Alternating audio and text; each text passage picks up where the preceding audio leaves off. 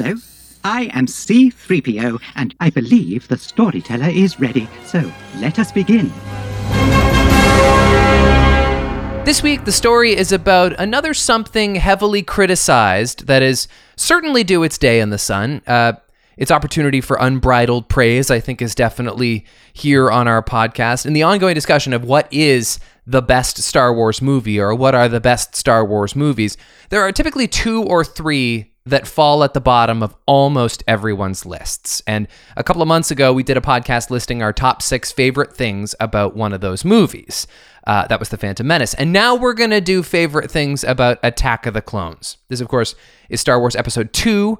It's Episode 2 of the Skywalker Saga. It's a movie that's deeply imperfect, to be sure, but not without its many valuable facets. And so on this pod, we're going to give mention to as many of those as possible. Ross, did you find it easier or more difficult to list positives about Episode 1 or Episode 2? Which one was an easier exercise for you?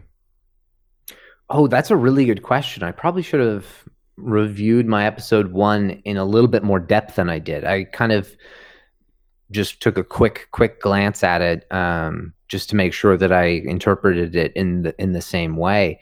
It didn't take me that long. There were not necessarily maybe things I felt as passionate about.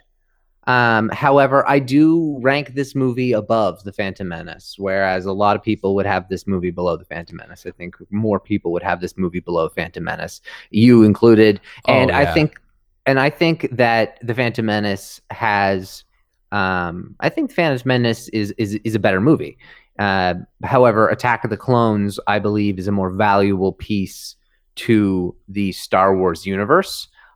In the way that it kind of interprets a point in film. Now, yes, the start of Anakin's journey, you would think, I mean, it has such an incredible value. Absolutely. Qui-Gon's death, it all has a ton of value with Phantom Menace. But Attack of the Clones is really this specific, important point, and it's supposed to be a summation, and it doesn't do a perfect job, but it is an entry point to the Clone Wars television show, and the Clone Wars as an entirety ends in the first few minutes of Revenge of the Sith. And so the Clone Wars supposed, like, that is the war that is the centerpiece of this trilogy. And although it's almost kind of entirely skated over, this is the film that I feel kind of brings its kind of vibe into the Star Wars universe the best. It also broadens Coruscant in really interesting ways. It expands the galaxy in huge ways. And it massively, massively connects back to the original trilogy, whereas The Phantom Menace does feel more separate, and it is the largest gap between two movies in a trilogy. Yep. But it does. This is the one that really starts to feel like it's connecting this broad saga together. And then there are some just there's a few really bad acting and a couple bad writing parts between Padme and Anakin. But aside from that, I mean, there's no real standout terrible thing in this movie. Well, except for that the things you just kind of grazed over are really hard to ignore, like bad things. The really bad dialogue, the really bad acting. I guess I more so just in terms of a plot. These are more mechanical things, and so in terms of my appreciation for the entire overall Star Wars saga, those mechanical things I find easier to look over. I think that's fair. I actually do think it's a pretty well-plotted movie, although it's not a well-paced movie. It's to me, it feels like the longest Star Wars movie. It actually seems to go on forever and ever because it has these passages, these kind of like books within this particular chapter, Geonosis and Kamino. And all these different portions of it that just kind of string together. I mean, Naboo or their little lovers getaway. And I was trying, when I was thinking about like all the flaws in this movie as I was kind of zipping through it to come up with a list of positives. We've of course discussed the issues with Hayden Christensen, and we have, you know, not as many issues with him as some people do, but again, you know, imperfect. And I think something we failed to consider in the past about the awkwardness of his dynamic in particular in this film is the fact that he's suddenly new in this movie, and we've already been given an opportunity to be immersed in this new world, and suddenly there's this new guy. And part of the reason that's a little bit clunky is because we do already know Natalie Portman. And so I wonder if there had been, obviously we've talked about how it would be nice if the same actor could have played Anakin for all three movies, or if he had started out a little bit older. Maybe it would have been just as effective if a different actress, a younger actress, played Natalie Portman in The Phantom Menace, or if the two actors together could have had longer opportunity to establish their chemistry, because that's another thing that's ill-paced about this film is their relationship is crazy. They haven't seen each other in literally a decade, in 10 years, and suddenly he's like, you know, he's got a big crush on her again, then there's some flirting, she's a little impatient, then they kind of fall in love, I truly, deeply love you, and they get married at the end of the film. And, and like, that is friggin' breakneck pace. Yeah. And so maybe it would be a little bit easier for us to digest if everything else was the same, but the same actor played him in the previous movie, and we have a relationship with this dynamic. I think that's just laced with great observation, and I failed to mention the change of actor being one of those other huge things that I feel that separates Phantom Menace. Another reason is why, I mean, as much as I love Qui-Gon, and we both love Qui-Gon, having Hayden Christensen be part of this movie is a really valuable thing. And I agree, it takes away from their relationship, and I never really viewed it that. You're right. It's the pacing, not just the pacing is bad in this movie, and the pacing's not great for the relationship regardless. But specifically, the reason as to why it's so incredibly weird is because it's the beginning of these two actors' chemistry as these two characters. And I never really realized that, and it makes complete sense. But yeah, that's really, really on the nose, because immediately it's backstory with that we kind of know, but it also, there is still that disconnect because this is the first immediate entry point to this new Anakin. Well, it's like Corey and Topanga got married too young too, but at least we saw them grow up together, and it wasn't just some new Corey in season 4. So that's kind of how I felt about it. It's actually a really good place for me to start at number 6, because we're talking about the Jedi Meets World. Yeah, that's a show I'd watch on Disney Plus. There you go. It could happen. So we're talking about the strangeness of this new guy coming in and being an older, only vaguely more mature Anakin. And that's a good place for me to start number 6 on my list of my favorite things about Attack of the Clones. And that is the reunion between Anakin Skywalker and Watto. Me boska the Shmi Skywalker. Honey. Dilani. Nah. You are Annie. It is you. Hey, you sure sprouted, huh? With you, a Jedi. What do you know? Hey, maybe you could help with some deadbeats who owe me a lot of money. My mother. Oh yeah. Me.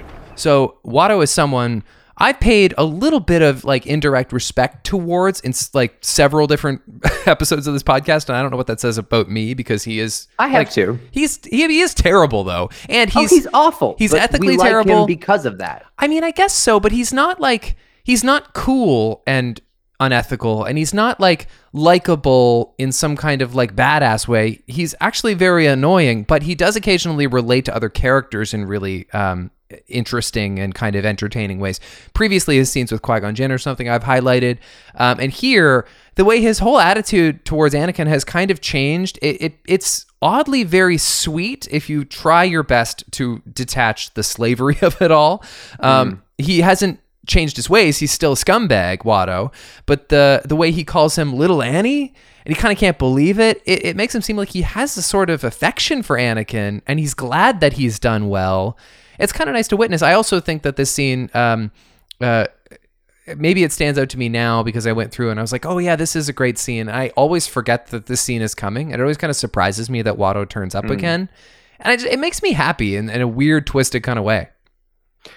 I'm so happy you have this on there. This is one of my favorite honorable mentions. It didn't make mine, but I really wanted to discuss it. He's wearing that like funny little metal hat. Yeah. And you're right. He's excited to see Anakin, and he's proud that he's succeeded.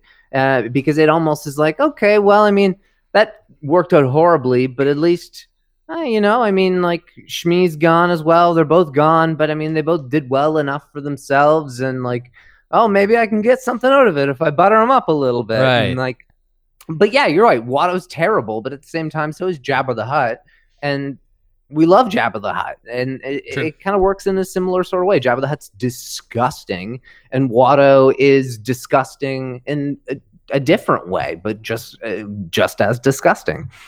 And so, yeah, I think this is a really important moment, and I think one of the best moments to connect Anakin, Jake Lloyd, to Anakin, Hayden Christensen. Exactly. And I think Hayden Christensen acts it excellently, and I think I don't know who does the voice of Watto. I should know that one. Andy Secombe is his name. Cool. Yeah. Andy, you just know that? You looked that up for this? We've just wished him happy birthday enough times that now I remember. Nice. Andy Secombe. So Andy Secombe does a great realization. It's really great, either performance capture or just voice acting as well. To kind of show that sweetness that we're able to somehow, like, smile seeing this slave owner again. You're right. We should kind of talk about Hayden's performance in that scene, because Watto is kind of weirdly charming, and he has an affection for Annie, and he's happy to see him. It's not exactly mutual. Like, it's not like Anakin is like excited to see Watto, but he's still very measured. And he's like, look, I'm not going to be like chummy with you. We're not like old friends, but we can be civil, because maybe you can help me out. And you're right. It's kind of what his version of Anakin Skywalker was born to do, like cold detachment and being like moody about his relationship with somebody. It's really what he does best, but it makes a lot of sense here. I think it's cool because it merges a couple things. It immediately makes me think of Qui-Gon interacting with Watto. Yeah. And how Anakin, the ideal situation is he grows up to be like Qui-Gon. And then also it reminds me quite a bit of I'm a person and my name is Anakin. I love that line. It's a great line. Yeah. But also it just the tone that he has reminds me a lot of the tone that Jake Lloyd takes in The Phantom Menace. And so, yeah, I think this is a really powerful scene. Interestingly enough, that book, Master and Apprentice, with Qui-Gon and Obi-Wan, I went back to start to reading it again. And I think the big problem is it's just got a ridiculously slow middle third. Oh, okay. And so the last third has been really good. I just have a little bit left to go. And it's really focused a lot on Qui-Gon's kind of moral dilemma with the council, and also on like specifically on an issue of slavery and on his understanding of the prophecies. So two like totally different related elements, but things that clearly lead to the position that he takes in The Phantom Menace. And it's really quite interesting, adding more to, of course, the lore of Qui-Gon being the right Jedi as well. Nice. Okay. What is your number 6, sir? My number 6 is one of the coolest sounds in Star Wars, and that would be the seismic charges. Hell yeah. Seismic charges. Stand by.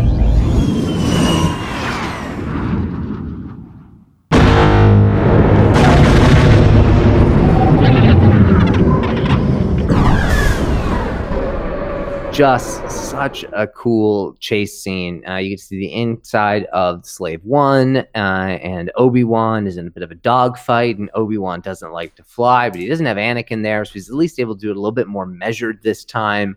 And then you've got these two elite, like this bounty hunter and his clone son. And then through all this, just the sonic cut of a seismic charge, this cool weapon that can just like radiate a pulse in space and be so visually aligned with the sound, it making just such perfect sense for something that just isn't a thing. It's some of the best sound engineering in Star Wars, and some of just the best ways in which Star Wars just kind of captures that just creativity in the way that they can piece these things together to create. And it's like the Holdo maneuver in episode 8, really kind of mirroring that point there, just true feats of technology at the same time in just making such a cool action moment and the stuff that just gets everybody excited about Star Wars. It's so interesting that you choose to view it as an innately, intrinsically Star Wars-y moment from a technical standpoint, because they've taken this thing that doesn't exist, this fictional thing, and created a sound effect for it. And that is true. That's something that traditionally has happened with Star Wars. I mean, that's lightsabers are the prime example of that. Like the artistic development of this Foley to kind of better immerse you.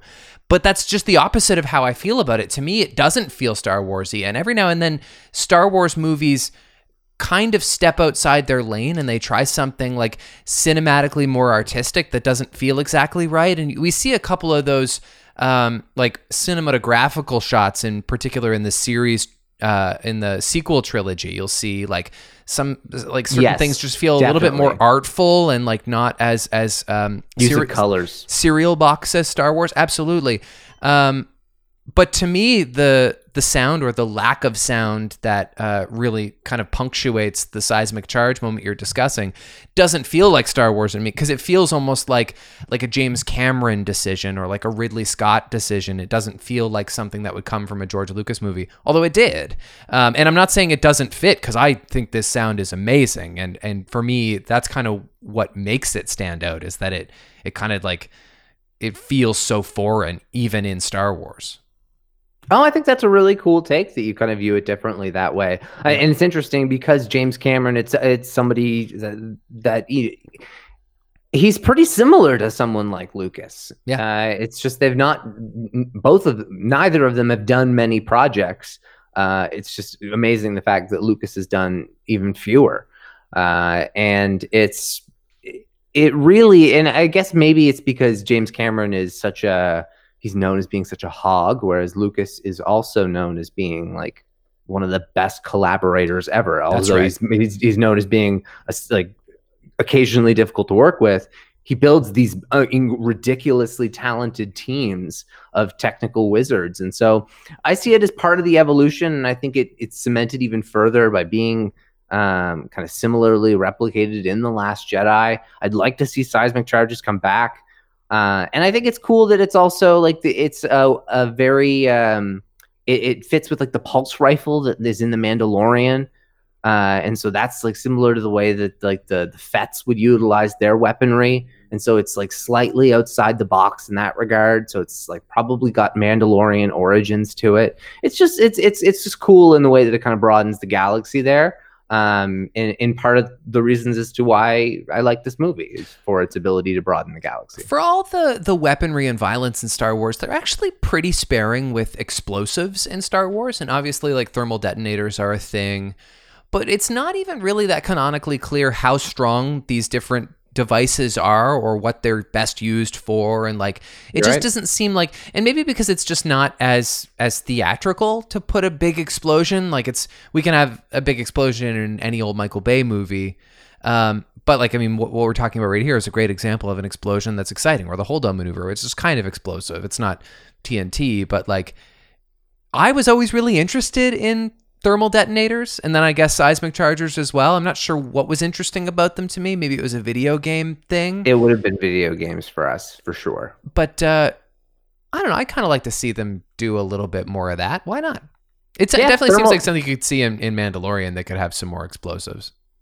Yeah, I mean, I'm sure thermal detonators were in Mandalorian Season 1 somewhere. Yeah. If I just probably can't pull it off the top of my head. But it's absolutely the kind of thing that would be right in the toolbox of Favreau and Filoni. Okay, so I'm going to move on. And Deborah Chow, who loves her action. So maybe we'll see some in Kenobi as well. I'm going to move on to number 5. I don't actually know how to characterize this item, which is a very broad concept. This is the Star Wars movie with the most obvious digital rendering, and that's not generally something I consider to be a positive, because that shouldn't stand out as much as it does. For that reason, cinematography feels like the wrong word for what I want to highlight here. But a few of the wide shots, the aerial shots, are not only cool to look at, they're like effective narrative devices in Attack of the Clones. The huge clone army on Kamino, like in the big grid, and they're all wearing the white armor, and it's the first time we've seen that in the prequels. The Geonosis Colosseum during the huge battle, all the lightsabers. Two great examples of really exciting, evocative frames, visuals that essentially give this movie its identity. It's what the movie is. In brief, I don't like how this film looks, except for when I do. And in those cases, I really do. Does that make sense? I think that makes a ton of sense. Yeah. The first, when you started describing this, the first shot I immediately thought of was Anakin meditating on the balcony on Naboo. Oh, beautiful one. Yeah. Beautiful, beautiful shot. Mm-hmm. And you're right. The movie is filled with a bunch of shots. There's just like, that looks weird. That looks weird. That's a cartoon. That aged poorly. But it's also filled with a bunch of, wow, that aged really well. Or, oh my God, there's no way I would have ever known how that was done back when this was in theaters in, 2002? 2002. It's just, it's incredible. There are some really, really amazing shots that they can capture digitally, whether it's like wide shots on Kamino, for God's sakes. Geonosis. It's got really broad terrestrial landscapes in this movie, so you get a lot of kind of creative freedom to show some really, really cool shots, and they do. And Naboo is beautiful, so there's some great ones there, and like the walkway of Anakin and Padme and R2, the two of the when they're like, gonna get on the refugee ship, right? I totally agree. There's a bit of a color contrast in this movie, or a lack of contrast occasionally, which is just, it's really disappointing. It stood out to me in particular. Like you see it right away when the Queen's decoy is landing. There's just a tremendous lack of vibrance in that visual, and certainly that's true. I mean, in parts of Geonosis, a lot of Count Dooku stuff is very just like brown and washed out, but an example of something that's really good is that opening chase scene with, who's the bounty hunter? What's her name? Zam Wessel. So I actually think that's pretty well rendered. And cool. And what's funny about that is there's like a pretty famous Ewan McGregor gif of him sitting in the cockpit of that little ship that he's in, and he's being very silly. He's like he's like driving like with a big dumb smile on his face, and all you see behind him are the blue screens. And so that really highlights that. None of this was real, but like when Anakin is like flying through the streets of Coruscant while just like dangling from a little probe droid, that's pretty effective. That's pretty well communicated. And then on the other hand, there are huge moments that you're right, they just look incredibly cartoony. A lot of the Geonosians look really cartoony to me. Yeah, no, there are some shots around the Jango Fett part and some parts where they show closer up to buildings or closer up to skyline in that kind of chase sequence that look like shit. And you're totally right. There's, in certain shots, it's purple, and certain shots, it's like a muddy orange, but there's this kind of colored haze over so many shots. And it's like the sky is either this like orange or this purple, and then the surroundings also semi-mirror it. And so you're right, it's got very poor contrast. It flattens the movie. It makes it look very two-dimensional. It definitely does. And also, I mean, in a similar way to the way matte paintings were done in the original trilogy, there's only so much that can be done. Right.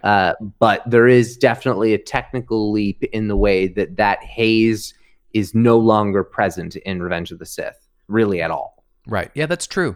Okay. Which is a win. I don't have anything more to say about that, but occasional cinematography is my number 5. What is yours? Nice. My number 5 would be the elevator ride up between Anakin and Obi-Wan. You seem a little on edge. Not at all. I haven't felt you this tense since we fell into that nest of gundarks. You fell into that nightmare, Master, and I rescued you, remember?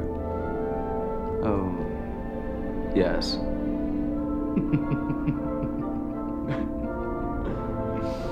You're sweating. Relax. Take a deep breath. I haven't seen her in 10 years, Master. the entry point of our Hayden Christensen, the banter between the two, the brothers kind of joking back and forth, one of them being very just an awkward teenager already, and then Obi-Wan with his awkward, weird little beard and his bad haircut being the transition into the badass, cool Obi-Wan that the internet is in love with. And let's face it, everybody's in love with. But it's just this, it's this great, positive, friendly moment. And we see a couple more in Revenge of the Sith. We see a couple more in this movie as well.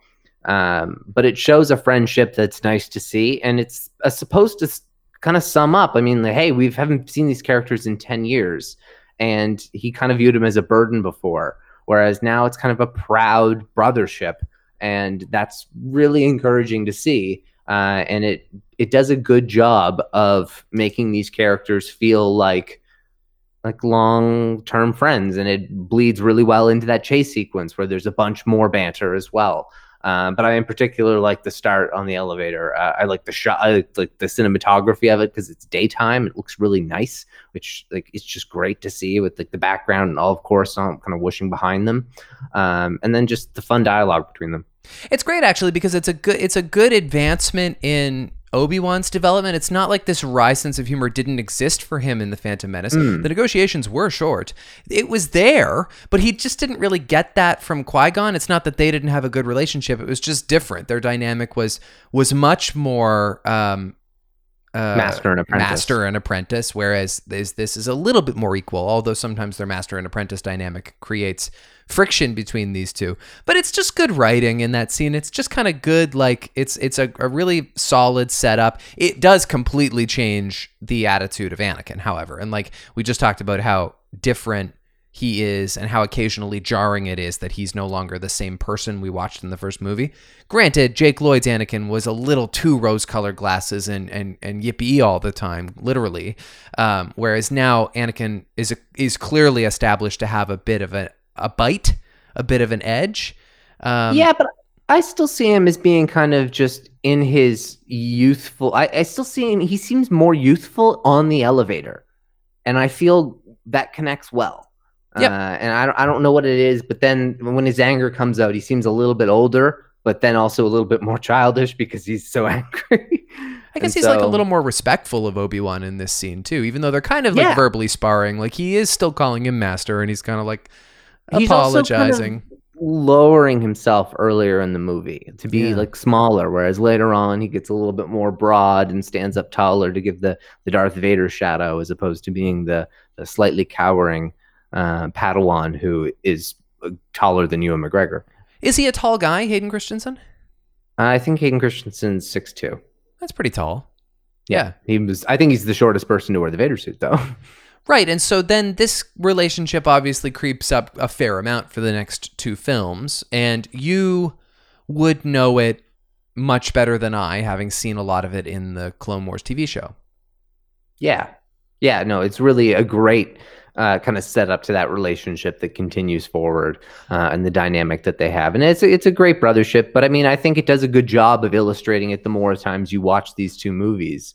The fact that it's all there, it's just there are only two movies. There's only so much you can develop in that amount of time. Maybe we're being negligent not to consider the fact that you like this movie more than I do because you like the Clone Wars more than I do, because you have this strong relationship with that show. And it's of course fundamentally attached to this film, whereas I would put Phantom Menace above this film every single time, but that has to be part of it for you. I absolutely agree, and that's because of the kind of the way it broadens out into what is explored in the Clone Wars and what's wrapped up in Revenge of the Sith. And I have such a massive preference for Revenge of the Sith of the trilogy. It so massively wins out for me, of course, that its connection to Attack of the Clones I also appreciate a little bit more, almost. Okay, all right. My number 4 is the visiting of the Lars homestead. It's just nice. Like it's like a highly essential and historic moment in Skywalker history and for Luke's heritage in particular to learn that his father has indeed been to what is his childhood home. He was there, albeit briefly and in anger. I think we're kind of robbed of getting to know the Larses in any kind of significant way in this trilogy, and hopefully we have that expanded upon in the Obi-Wan series. We've talked a lot about how we would like to see Joel Edgerton. It seems like a strong likelihood. They build this backstory for Klieg Lars, who's like the patriarch, and Shmi, which he himself kind of like just talks over so you know what happened. I do wish there was a little more there because I like Shmi Skywalker. It's just so rich to see Anakin and Padme in Luke's workshop, at the dinner table where, you know, there's blue milk traditionally. It is a little strange how unchanged this home is. It looks exactly the same. But I guess that's what we would want for fan service. I just think this location matters in Star Wars, and it's really important that they put it in one of these movies. Yeah, I think that's a really great thing to hit on. Another honorable mention of mine. It's great to see that domed hut. It's a classic Star Wars feel to be back on Tatooine. And in particular, it's cool to meet Owen and Beru, to get them introduced. It's necessary to make Revenge of the Sith make sense and have that entry point. But no, I agree. I think it's a really great sequence. There are obviously some bits of dialogue in there that are odd. And then there are some that are really spot on, despite the fact that they've become memes. And so, yeah, I agree. There's an essential element, and then it ties back in well with all the way in The Rise of Skywalker and ensuring that this is kind of for us. It's the homestead for the fan base as well. Well, that's a good point. I also think that whoever this guy is, they got to play Klieg Lars is a really good casting job, because he looks very much like he could be the father of Uncle Owen in episode 4, if not Uncle Owen in this movie. They just kind of have the same like gruff exterior. And then he's like a pretty well-known actor. He's like Welsh or Australian. Oh, okay. I can't remember, but I think he's fairly well-known for where he's from. We may have discussed this when we talked about these movies with a finer tooth comb, but does he die off screen? Like, is it just kind of unsaid that he's dead in between these two movies, episodes 2 and 3? Yeah. I don't think we have discussed this, but yeah, I guess he just dies between the two movies. I've always just assumed that. And you're pretty sure they're gonna get Joel Edgerton back for the Obi-Wan show. He's a good actor, although he doesn't showcase it here. You don't see much.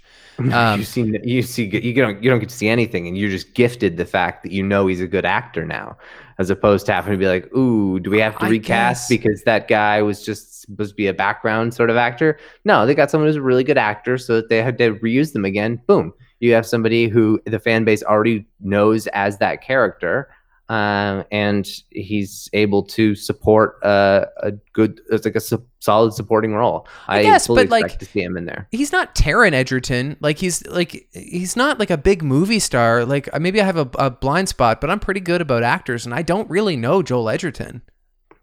He's been in a few good movies. Was he in Warrior? Oh, maybe. I don't know. I don't really know what that is.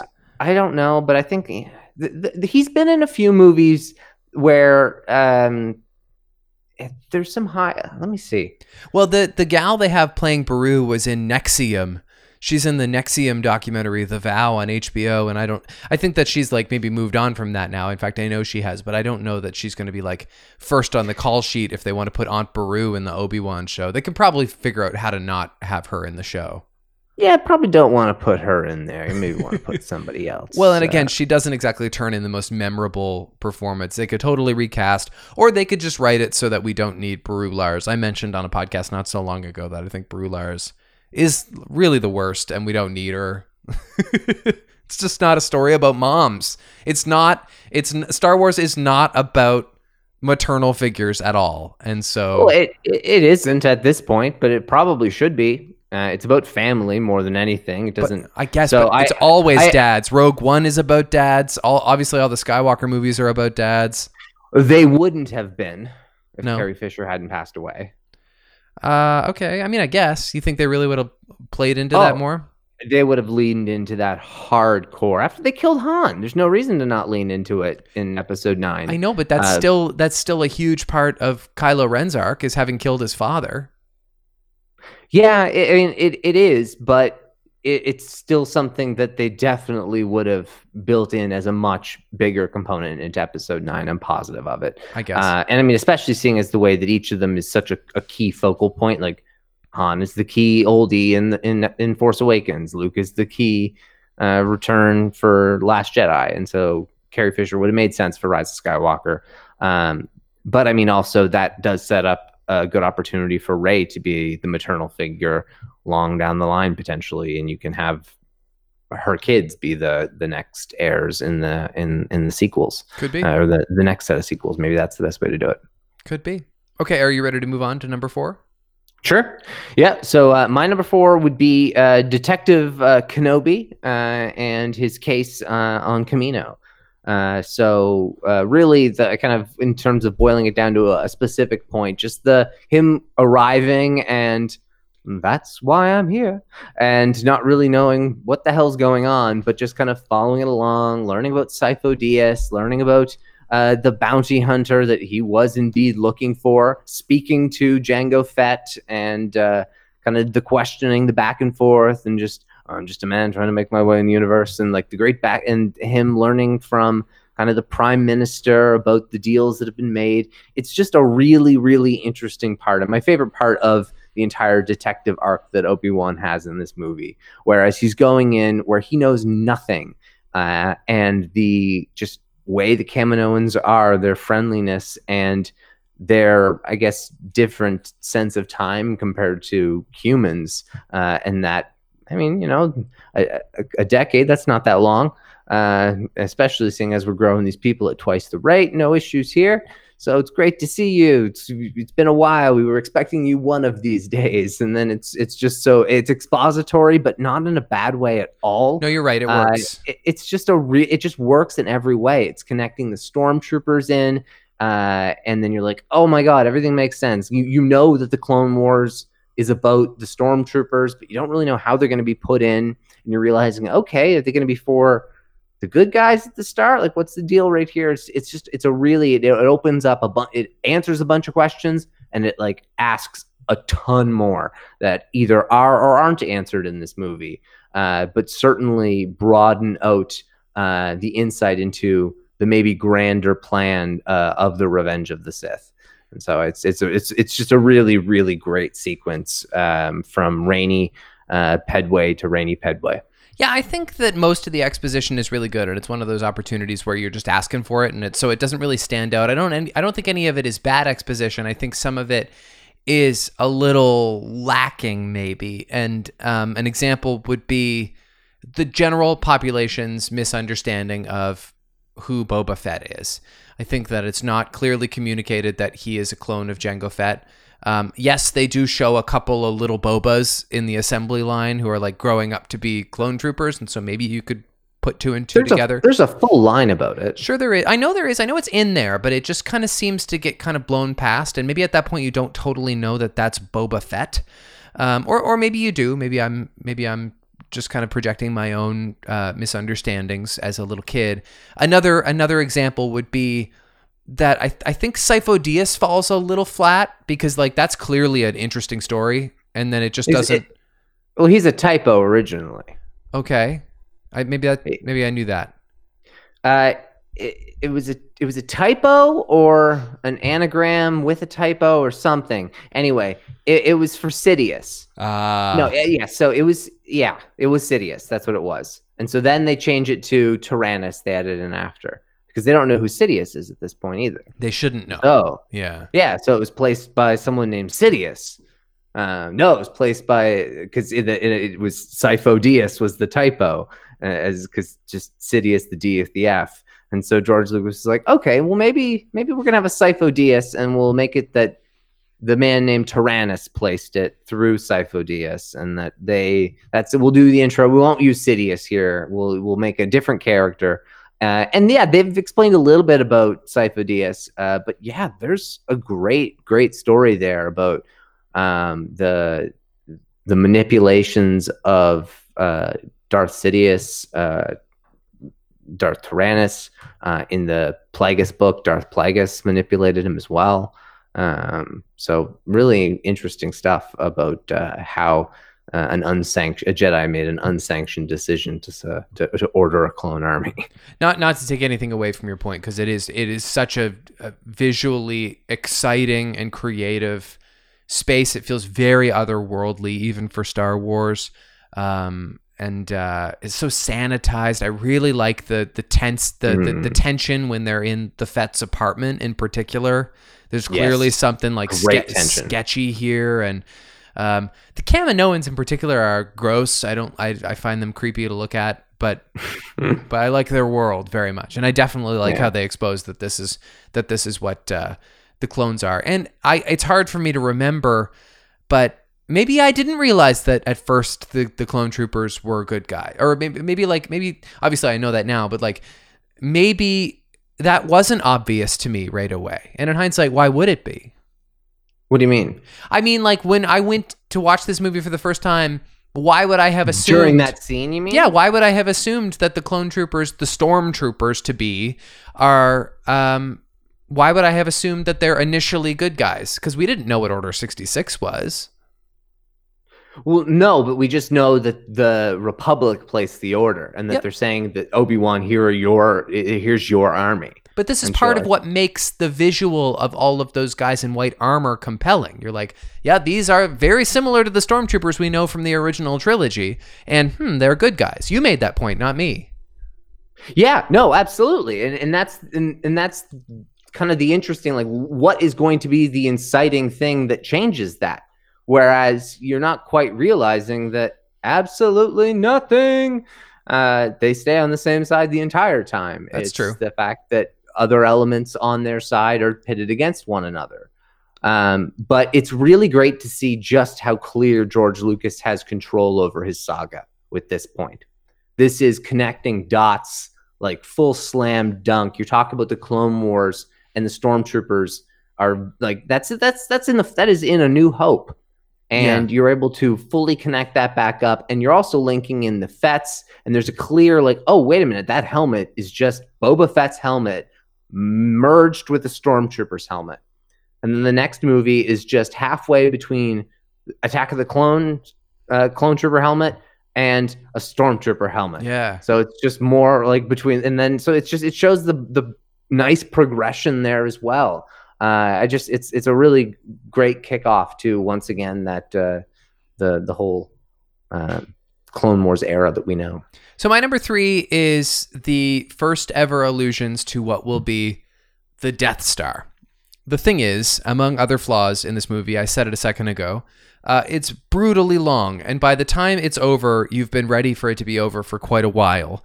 But in its final moments, they give you something that's pretty juicy to sink your teeth into. And it's when the Geonosian hands off the Death Star plans, essentially, to Count Dooku so he can deliver them to Darth Sidious. And we get a glimpse of them on the big screen. It doesn't really stand out, but then it's more compellingly in like a little pocket handheld hologram, and it's red. The Death Star plans, of course, have become like a much more curious and rich MacGuffin for Star Wars in general, obviously in recent years, but this particular allusion helps ground you and kind of remind you that you're in the Star Wars that you know, because this movie, even when it's at its best, it's like throwing a lot of new shit at you, and it's really easy for you to detach yourself from like the Empire, because also there's not a lot of Palpatine in this movie, but I think that this is like a great moment to remind you that, like, all right, we're starting to get towards the Star Wars you know, and this next movie you're about to watch that'll come out in a couple years, Star Wars Revenge of the Sith or whatever, that's really going to draw things together. It's an exciting moment in storytelling. Yeah, you are like slamming down my honorable mentions. I'm loving it. Good. It's great because you're hitting on all things that I just made outside my list that I'm happy to be able to talk about, because it's really cool to be able to see that hollow. Oh yeah. And you're just it pieces things together. It's you don't really start to clue into unless you like watch it a few times, and that like, okay, so the Geonosians, that's where the Death Star is being built at the start with their slave labor. And then eventually Palpatine eradicates the Geonosian species, and then they move it further over into different areas. And so it's just, it's like you said, it's that great tipping off point to okay, we're going back to, like, we will find our way back to Darth Vader breaking down the door on the Tantive 4. I mean, it's we're going to be there. Don't worry. It will all tie in the end, because it really has felt a little bit separate for a while. But this is kind of one of those clear distinctions, that along with the clones, similar to the way I was eager to see all of those there. It's an important part to see. Well, and like, he's got his army. You know, yeah, that's now he needs his battle station. He's got 200,000 troops in the ready, and they're making more as we speak. And we got to start building a garage for them, a place to put them somewhere. And like, it's easy for us to take for granted that, of course, it would take a very long time to build the Death Star, because that's a little inconsistent throughout Star Wars. And they build one that's like how much bigger in just 4 years. Yeah, in just 4 years. That seems like a little intense, 3-4 years. Especially without the Geonosians. But I didn't know that he eradicated their species. Was that just like a fit of anger or something? Yeah, I don't know if he killed. I don't know if he put them, like, made them extinct. But just as tying up loose ends. Oh, okay. Yeah, you guys know too much. So yeah. Okay. Because he got them. They did a lot of the early work. Poggle the Lesser was one of the key cogs, and that's like same way that he wraps up all of his loose ends in Revenge of the Sith, when Anakin goes and kills all like 13 separatist leaders or whatever many there are. That's right. Yeah, that's the best way for Sidious to be able to tie up his ends. They've just done a really good job of telling the story of the Death Star over a lot of movies, and it's like almost nobody's favorite thing about Star Wars, but it probably should be. Like, it's really what all the Star Wars movies are built around, is a space station that you can't believe how scary it is. And like, we have all these conversations about Star Wars, and you and I don't talk about the Death Star that much. And it really is like a pretty well told through line in all of these movies. Yeah, it's like it appears in 6 movies. Yep. Yeah. A version of the Death Star. It's also iconic. Like, people who don't know Star Wars probably know what the Death Star is. Yeah. Yes, absolutely. Yep. Okay, absolutely. Your number 3. My number 3 is the fight in the Petronaki Arena. That would be the big battle. Our 3 of our main heroes versus 3 total alien beasts. Okay. A Reek, an Akhle, and an Exu. We've got Anakin, Obi-Wan, Padme. I love the little, we've come to rescue you. Oh, good job. And then Padme completely just like looking after herself, no issues whatsoever. She's able to climb the pole, and she's like whipping the Nexu with the chain. And it's just a really, really cool battle sequence.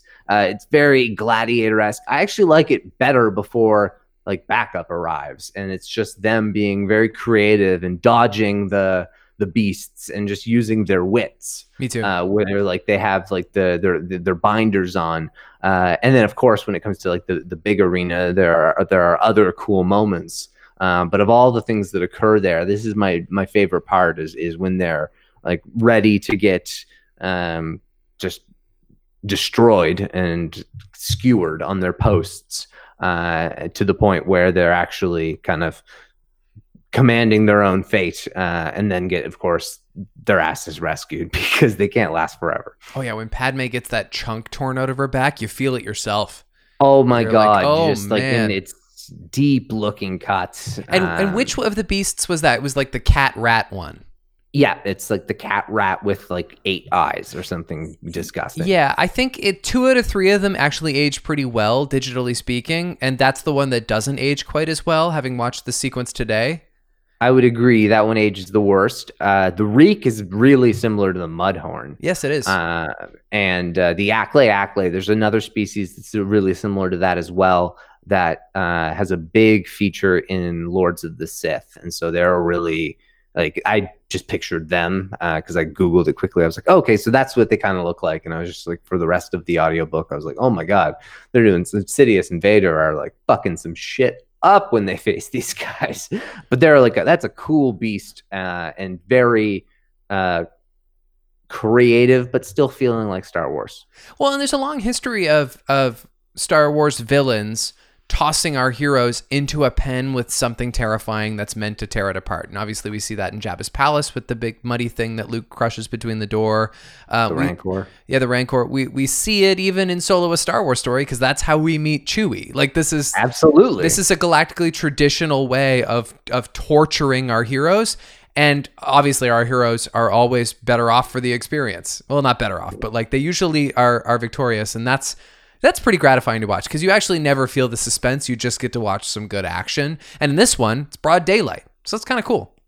Yeah, no, that's one of the best parts of Solo. But yeah, I agree. This is one broad daylight, another win, because there's just sometimes not enough of that in Star Wars or in any movies or television for that matter. Yeah. Okay, we good? Yeah, not much else to say there. All right, this is one where you might call bullshit because I'm being so broad, but also maybe not because we've also heard most of your list already. My number 2 is lightsaber innovation. So I didn't really want to flood my whole list with just lightsaber stuff from Attack of the Clones. I probably could have. It is the first time we see a purple lightsaber. It's the first time we see Yoda with a lightsaber, for better or worse. It's the first time we see someone wield two lightsabers at once. And if you were to make me pick, that would be the one I would choose. I've always thought that was the coolest thing in the world. Obviously, the big aerial shot of like hundreds of Jedi having like a million lightsabers all in one place in a single battle. Attack of the Clones might be the most influential movie in terms of our modern lightsaber understanding. Lightsaber-wise, this film makes all other Star Wars movies appear a little creatively conservative. And I think it's part of the reason why we're a little unsatisfied by the lightsabers in the sequel trilogy. Because we're like, you tried all kinds of new things in the prequels, and you've tried nothing new in the sequels. Not nothing, but very little new. And like this movie in particular is like, it's made them a whole new thing. Am I crazy? No. However, I think it's a really, really interesting point. For one, the fact that you chose your favorite one as being when Anakin has the two lightsabers and it's like the flashing black and sparks, like it's going out from being like completely pitch black to sparking, and Anakin's got the two sabers. Yeah, that also slam dunk on my honorable mentions, good sir. I mean, it's not that I even like Anakin with two lightsabers. I just like the premise of two lightsabers. It never occurred to me as a kid. It never occurred to me you could have one in each hand, and so that was mind blowing. It's to me it was the same as seeing a double bladed lightsaber. It's like I didn't know you could do that.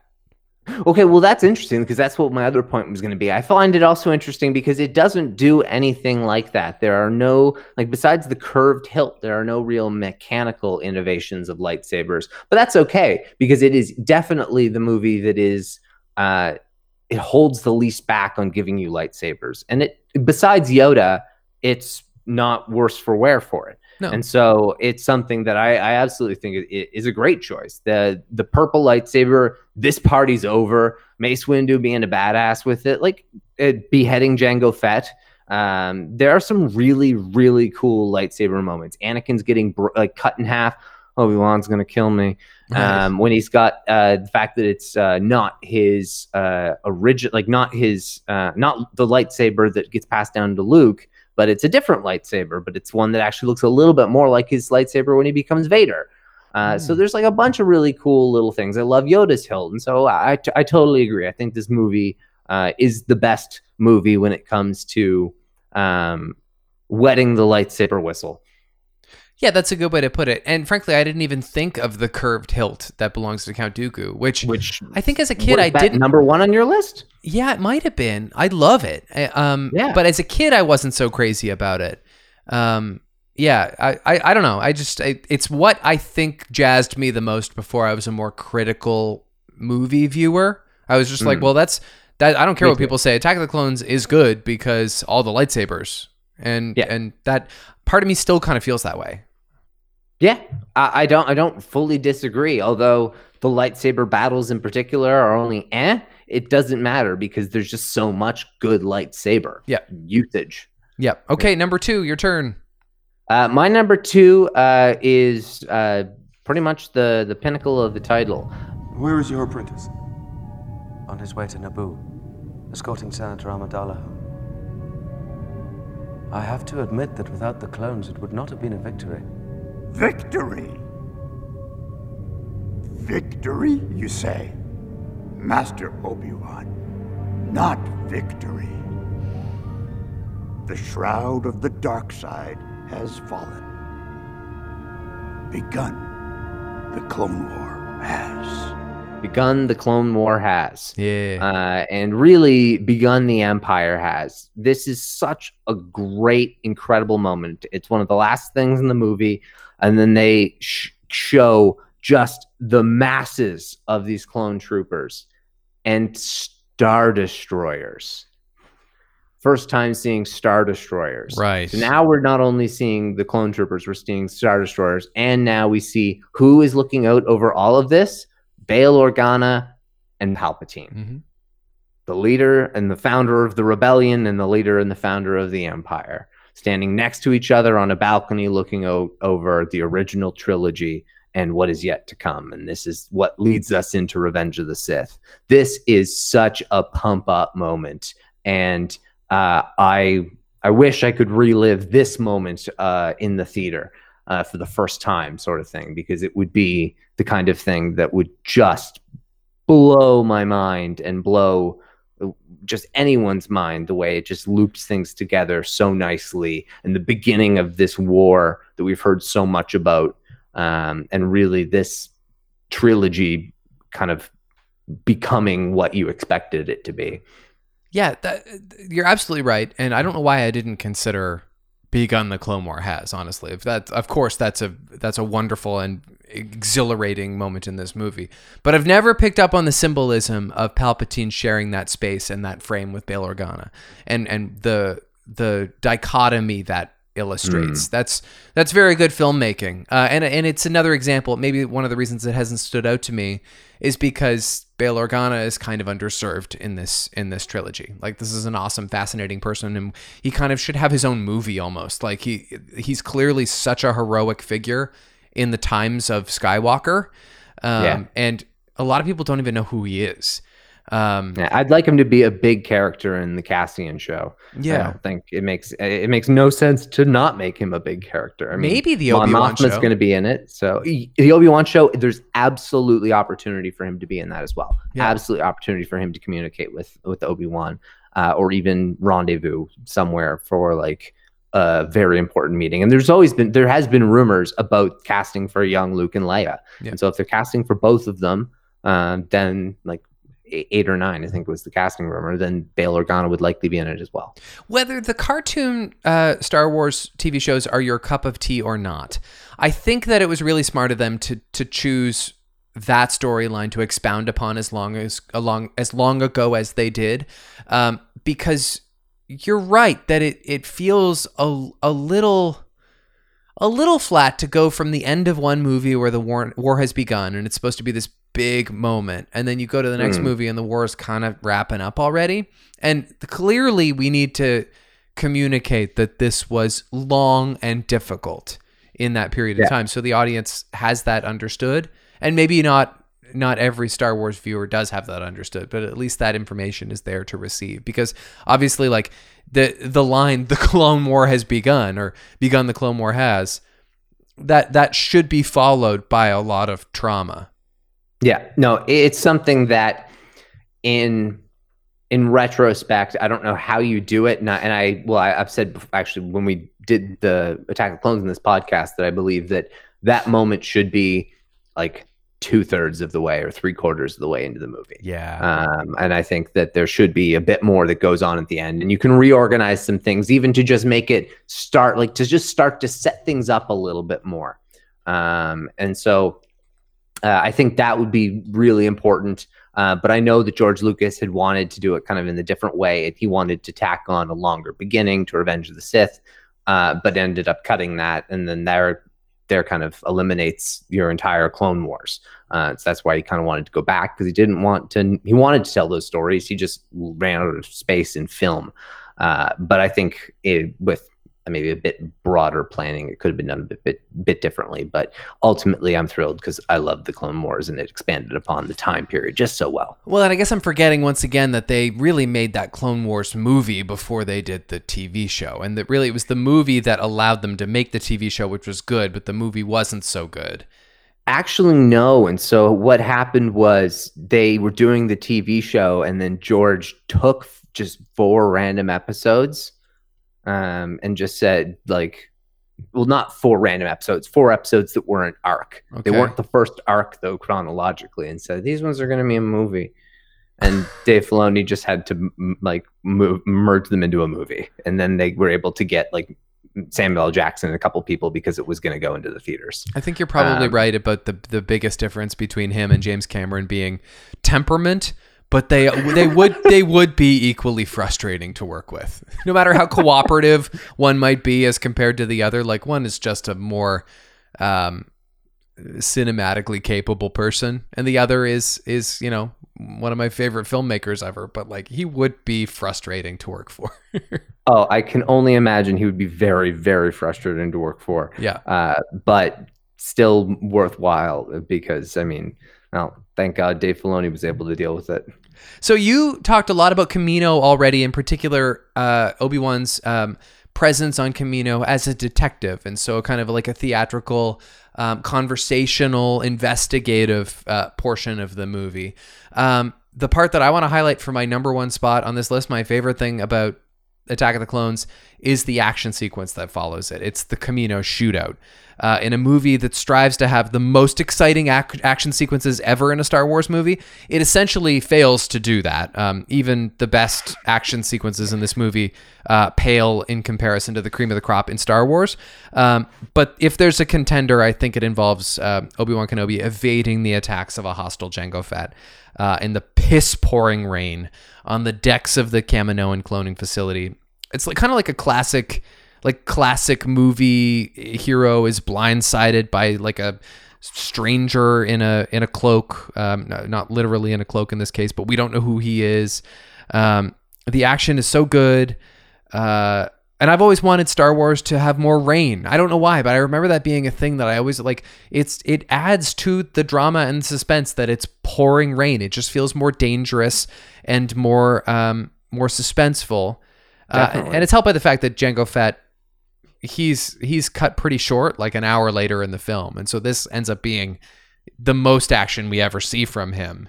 And so it's kind of the Jango Fett scene. And it's also the Boba Fett scene in that regard, in that they're the same character. That's true. It's the most you ever get to see from Boba Fett. Yep, that's right. And he's battling a young Obi-Wan Kenobi. And he kicks ass. Yeah, he does. It's super cool.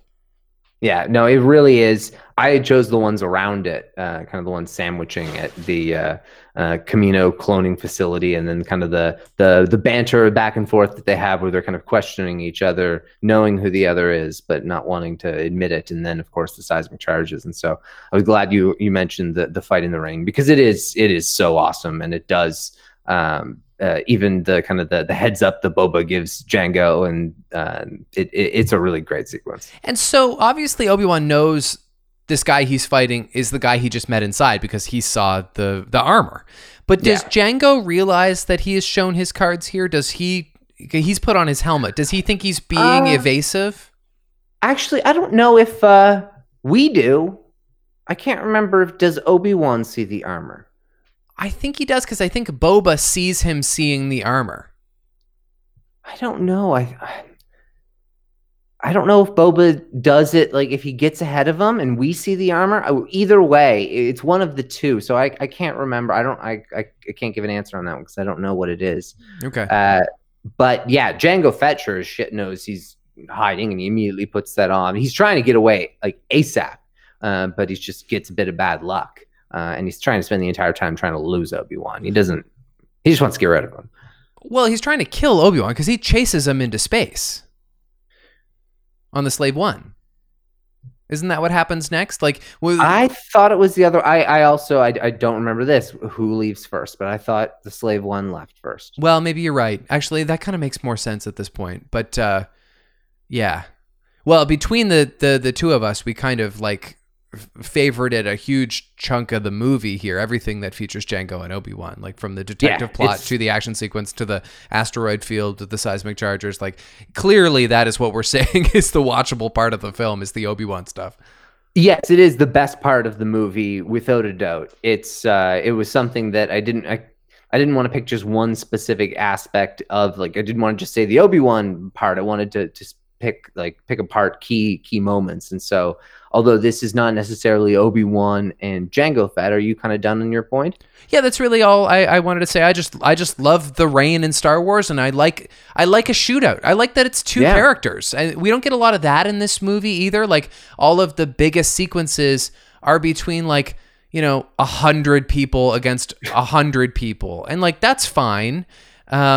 But even the stuff in the Geonosian factory, which is another very cartoony sequence, by the way, like, it's Anakin and Padme and the droids are there. And there's also like, it's just a lot going on. Whereas this is like a very clear tennis match between Jango and Obi-Wan. And it just, it's just like classic action. I that's what I like about it. So I guess all we have left is your favorite thing about Attack of the Clones. Yeah, and I think you kind of led right into it greatly with kind of that one-on-one tennis match, but maybe a bit more of a tennis match where one person is the pro and one person is maybe the rookie, and it's... Oh no, my friend. This is a mistake, a terrible mistake. They've gone too far. This is madness. I thought you were the leader here, Dooku. This had nothing to do with me, I assure you. I will petition immediately to have you set free. Well, I hope it doesn't take too long. I have work to do. It's a great pity that our paths have never crossed before, Obi-Wan. Qui-Gon always spoke very highly of you. I wish he were still alive. I could use his help right now. Qui-Gon Jinn would never join you. What a great interaction, Obi-Wan and Count Dooku. Obi-Wan in these kind of electric binders, and Dooku just laying out the truth from a certain point of view and saying, take my hand, join me, and together we can rule the galaxy as master and apprentice. Yeah. Destroy the Sith and bring balance to the Force. But it's the Empire Strikes Back with I am your master's master, which is basically like, we've never met before, but Obi-Wan, I'm your grandfather in the Force. That's true. It's a really subtle but wonderful homage to that sequence, but at the same time bringing Qui-Gon back in and his largest element in the film. It is the from a certain point of view truth that Obi-Wan later uses on Luke. It's expository but makes sense. Dooku holds all the cards and doesn't flinch, and when Obi-Wan doesn't want to listen, I'm sure it might be difficult to secure your release. And Dooku's just a cold motherfucker at the end. It's just start to finish such a smart sequence. You could watch it over and over and over again. And it's a great acting performance. It's really well written. It works so well in execution, which a lot of people give the prequel shit for. But it just, it really, really jumps out as such an important point, and what could have been a massive pivot if Obi-Wan had believed that information and had utilized it sooner, and been able to take that as a lead that he could trust. It could have changed the entire course of the Clone Wars. And maybe for the better, it would have been interesting to see, even if only for a brief time, if Obi-Wan had kind of fallen for that trap just a second, just to illustrate to us that he's not done growing yet either, because his training was kind of cut short. And it also would have been an opportunity to enrich the character of Count Dooku, who I've said maybe a few times recently is good, but maybe not great in Star Wars, and is maybe a little bit lacking. I think this is a fantastic choice, and I never love anything so much as when a movie that is in the same place in the trilogy as another movie in another trilogy does a thing that movie does. So like you just said, like this is the Empire Strikes Back of the trilogy. It's the middle one, and it's not the Empire Strikes Back of the trilogy for many other reasons, but that is exactly a mirror of that specific moment, but not with characters that are even Skywalkers. And so it just kind of works, and it slips in there so subtly. Something I really enjoy about the acting of Christopher Lee is his when he walks in and he's like, oh, they've completely overstepped, this is a huge mistake, I'll have you released at once, they've gone too far, I just find madness. I find it's chilling, because you know he's putting it on, but like, he sounds pretty sincere, and so you almost want to trust him, even though you know he's a scumbag. But great moment, really good one. No, it's just a great back and forth, and like you said, the this is ridiculous. I'll petition for immediate release to the end of, your release may be difficult. Yeah. And Qui-Gon Jinn would never have joined you. It's such a great back and forth. But Obi-Wan, I think the main reason as to why he's not remotely tempted by it is to show distinction between him and Anakin. Is to show that Obi-Wan was trained by Qui-Gon and that he was able to know that, no, you're not playing by the Force here, Dooku. I'm not falling for your shit. Qui-Gon Jinn would never have joined you. Qui-Gon would have maybe been pissed with the Council. I know Qui-Gon was super pissed with the Council, but it doesn't mean that he'd be chilling with a bunch of separatists plotting redistribution of wealth and a war for the galaxy. Not to beat a dead horse, but it would have been another good reason to make Rey a Kenobi, because she doesn't join. She knows the difference. Yeah.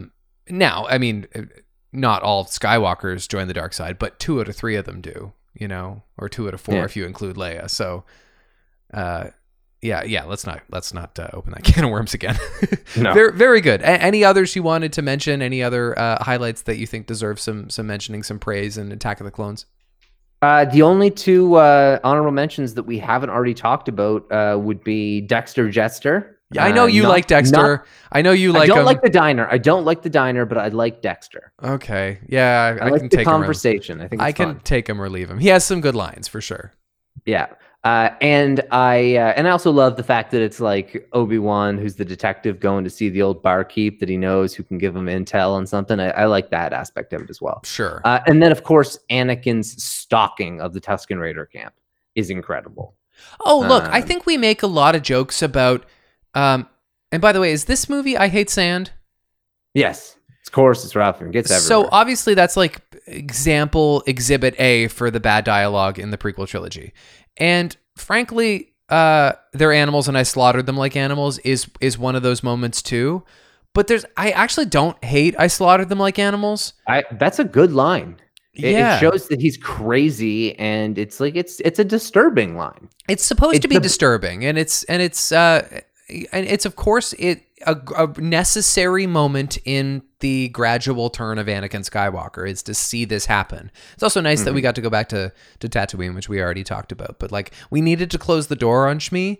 That's implicit to his character that I guess that's the mother storyline we were talking about earlier is Anakin and Shmi, and it's a tragic one. So it's kind of interesting. It's kind of interesting. He's not able to really go back to his mother. He's not able to look back. Isn't that funny though, that a maternal story is what kicks off this like long string of paternal stories?